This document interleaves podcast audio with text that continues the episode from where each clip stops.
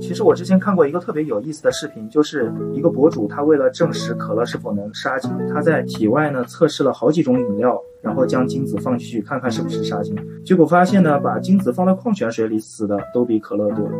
呃，ED 的患者都是要劝他们戒酒的，因为酒精喝多了的话会影响丁丁局部的血液循环，然后会导致他勃起更加的困难。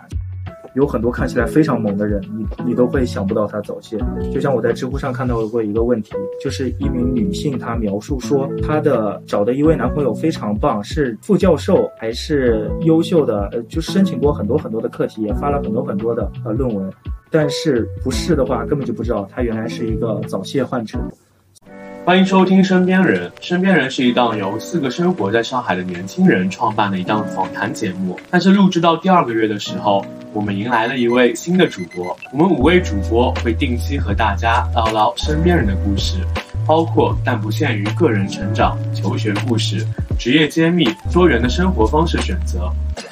本期是《身边人》第八期节目的下半期，我是男主播 Teddy，身边人的首席男主播。我是噗噗猫，争取做咱们节目永不缺席的女主播。我是晴朗，身边人的制作人和粉丝群群主，想要进群记得加我的微信。我是新主播柚子，身边人的第二位九五后主播。我是关真兄，还在学习如何当好小主播的小兄弟。首先和大家说一个好消息，我们的节目终于上编辑精选了。他在小黑箱里挣大钱，神秘同声传译背后的故事，是我们的第七期节目。也是我们第一个播放量破万的节目，欢迎大家点击我们的主页列表找到这一期来收听。此外，因为陈医生的内容过于干货，我们想把最丰富、最完整的内容呈现给大家，所以第八期节目我们分成了上下两期。对男科健康感兴趣的小伙伴，也可以听完这期后去补听一下上集的内容，也可以进入我们粉丝群。那话不多说，我们直接进入到正文部分。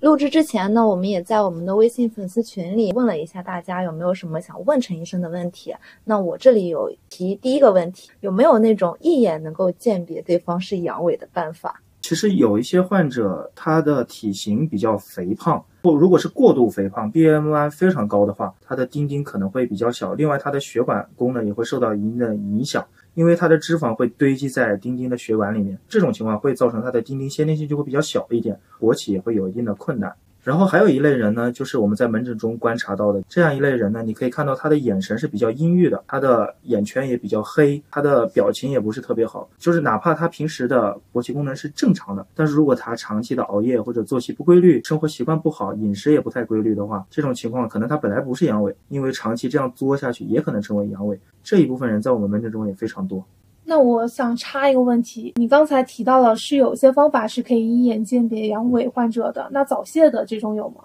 早泄的话真看不出来，因为有很多看起来非常猛的人，你你都会想不到他早泄。就像我在知乎上看到过一个问题，就是一名女性她描述说，她的找的一位男朋友非常棒，是副教授还是优秀的，呃，就申请过很多很多的课题，也发了很多很多的呃论文，但是不是的话，根本就不知道他原来是一个早泄患者。所以我觉得这个真的是很难鉴别的，哪怕这个人他有非常多的光环，你如果不去试试，也不知道他是不是真的是早泄。那这么说。来婚前性行为的话是非常有必要的，是吧？我我个人觉得是有必要的，但是也要取决于自己的观念。如果说自己的观念趋向于比较保守的话，还是可以等到婚后。但是如果不是很介意的话，可以试一试。因为如果对方有早泄的话，而且很难解决的话，这个是影响一辈子的事，还是早点做决定比较好。那就是人们常说说鼻子大、手指长的男生在那个方面是不是很猛？是真的吗？现在没有关于这方面的研究，但从我自己的观察情况来看，如果一个男生他体型很大，包括鼻子、手指也比较粗大的话，丁丁有可能是很大的。就我观察的情况来看，十个人里面可能有六七个人是这样的。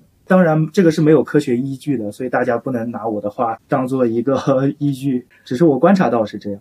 但是尺寸是一方面，质量是另一方面吧。如果说真的那方面猛不猛，是不是还要再做定论？没错，其实性功能是由几个方面组成的，其中有一个方面就是说它的勃起功能，还有一个就是我们说的尺寸。另外就是他的体力是不是很好，他的心肺功能好不好，是不是会出现那种活动了五六分钟，然后其实还是勃起，但是他自己体力不支，坚持不下去，这种人也很多。所以我们说那方面很猛的话，应该包括所有的方面，包括他的体质，包括他的体力，也包括他的本身的勃起功能。哎，那陈医生，那我想请问一下，那久坐不射是不是也是病呢？对，其实久坐不射的话也是分情况的。有一种久坐不射呢，是他在性生活的时候呢，刺激不够高、不够敏感。这种患者呢，其实是早期在青少年时期呃撸管撸的太多了，打飞机打的太多了。这种情况下呢，它会产生两种结果，一种就是我们熟知的早泄，还有一种呢，就是它长期刺激之后，只有非常快的手速才能激起它的反应。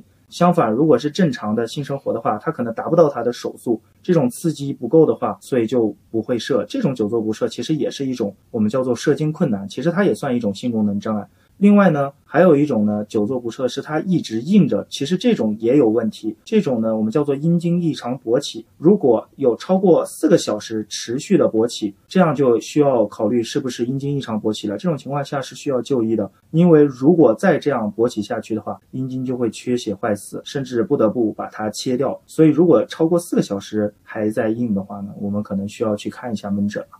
哎，那我看到有些男性还是挺关心他自己的这些精子的。那好比说测试精子活跃度的试纸啊、肾宝片啊、人参鹿鞭膏这些服用的话，那有用吗？现在市面上有很多性测试精子活跃度的一些试纸，这些呢可以做一个初步的判断。但是精子的活性它是一个很复杂的指标，它包括有精子的一个活跃度，还要包括它的运动能力。哪怕说我们的精子是活着的。但是如果说她的运动能力比较差，也很难怀孕，因为大多数人去查精子活力呢，主要还是为了备孕做一个准备。所以如果说想要准确的知道自己的精子质量到底怎么样，最好呢还是去我们所说的泌尿外科、男科，或者有些医院叫做性医学科，去这些科室呢取一个精。在取精之前呢，最好呢三到五天之前排一次精，然后这三到五天呢不要发生任何的性生活，也不要射精。我们让精子去生成，然后达到精子达到饱满程度之后呢，我们去性医学科或者是男科做一个精子质量的测试，这样得出来的结果才是最准确的。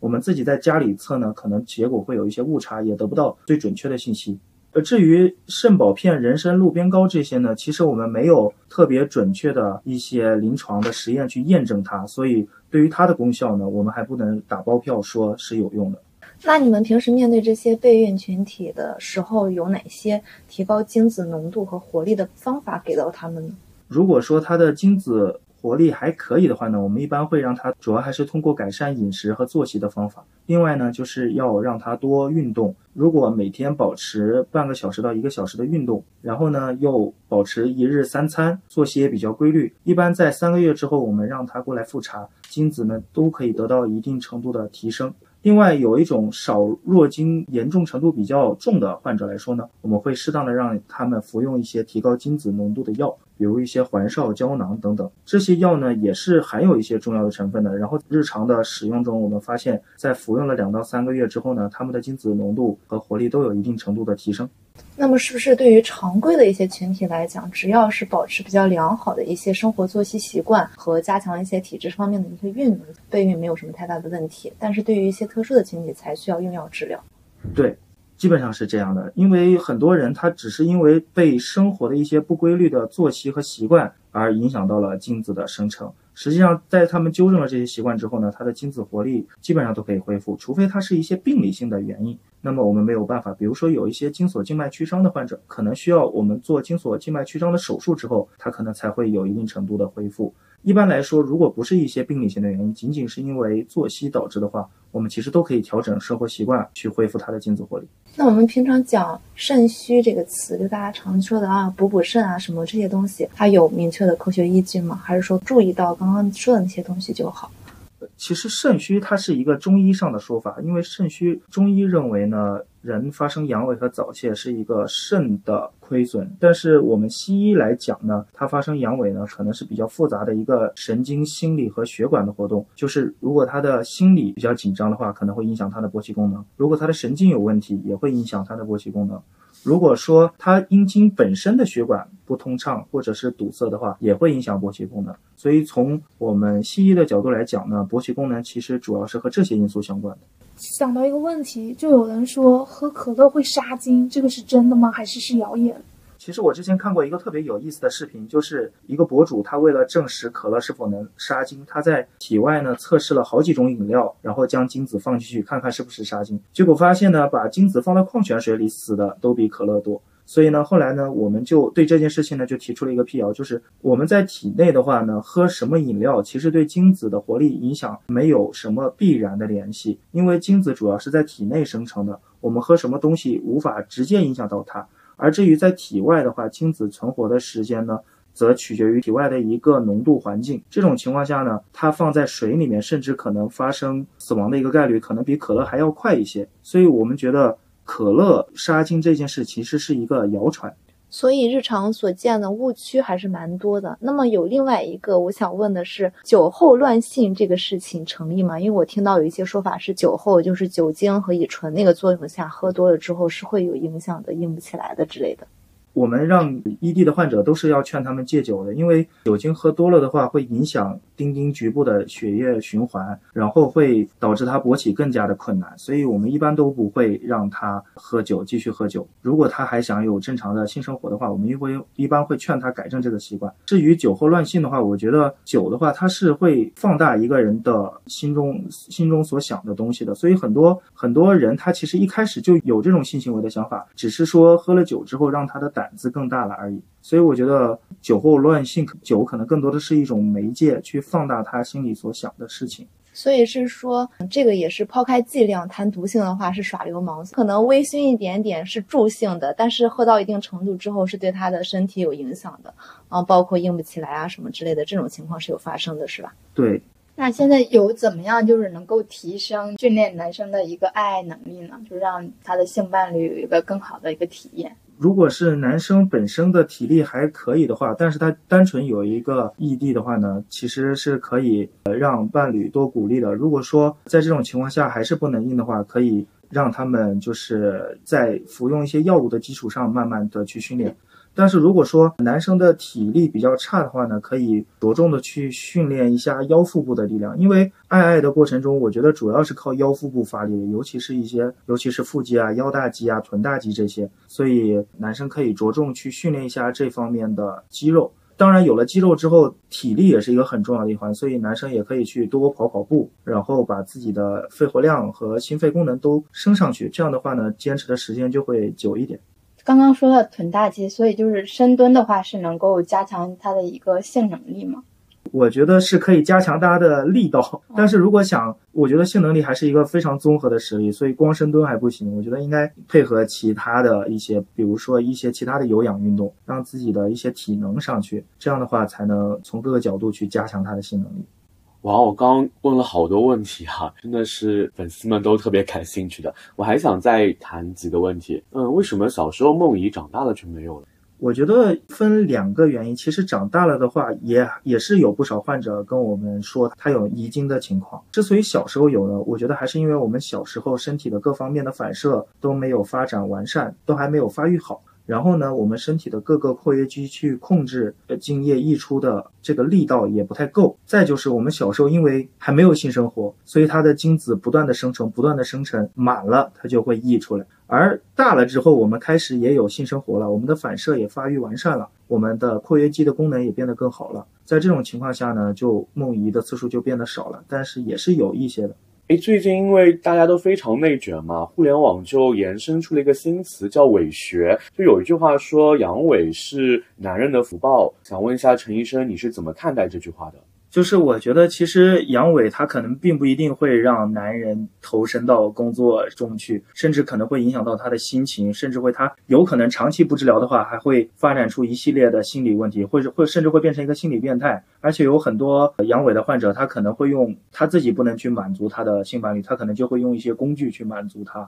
他可能心里还是会有很多性欲的或者性幻想的，他并不能真正的把他的事情去呃转移到他的工作中去。相反呢，可能有一部分。分性欲减退或者是性冷淡的人，他生活中可能就完全把性这一块的时间给砍掉了，所以这样的人他反而可能会有更多的时间投入到他的工作当中。非常感谢陈医生帮我们的粉丝们解答了那么多的疑惑，给我们带来了干货满满的科普与超级详细的内容分享。今天学了那么多男科方面的疾病知识，我发现有一些疾病种类，比如前列腺炎啊、丁丁发炎啊，还算蛮普遍的，而且容易一不小心就患上。所以男同胞们一定要好好爱惜自己的身体，女孩子也可以分享这期节目给自己的男朋友和家人看看。最后，感兴趣的朋友可以点击订阅我们的节目，也可以在评论区里找到我们，加入微信粉丝群和主播嘉宾们互动。我们下期再见。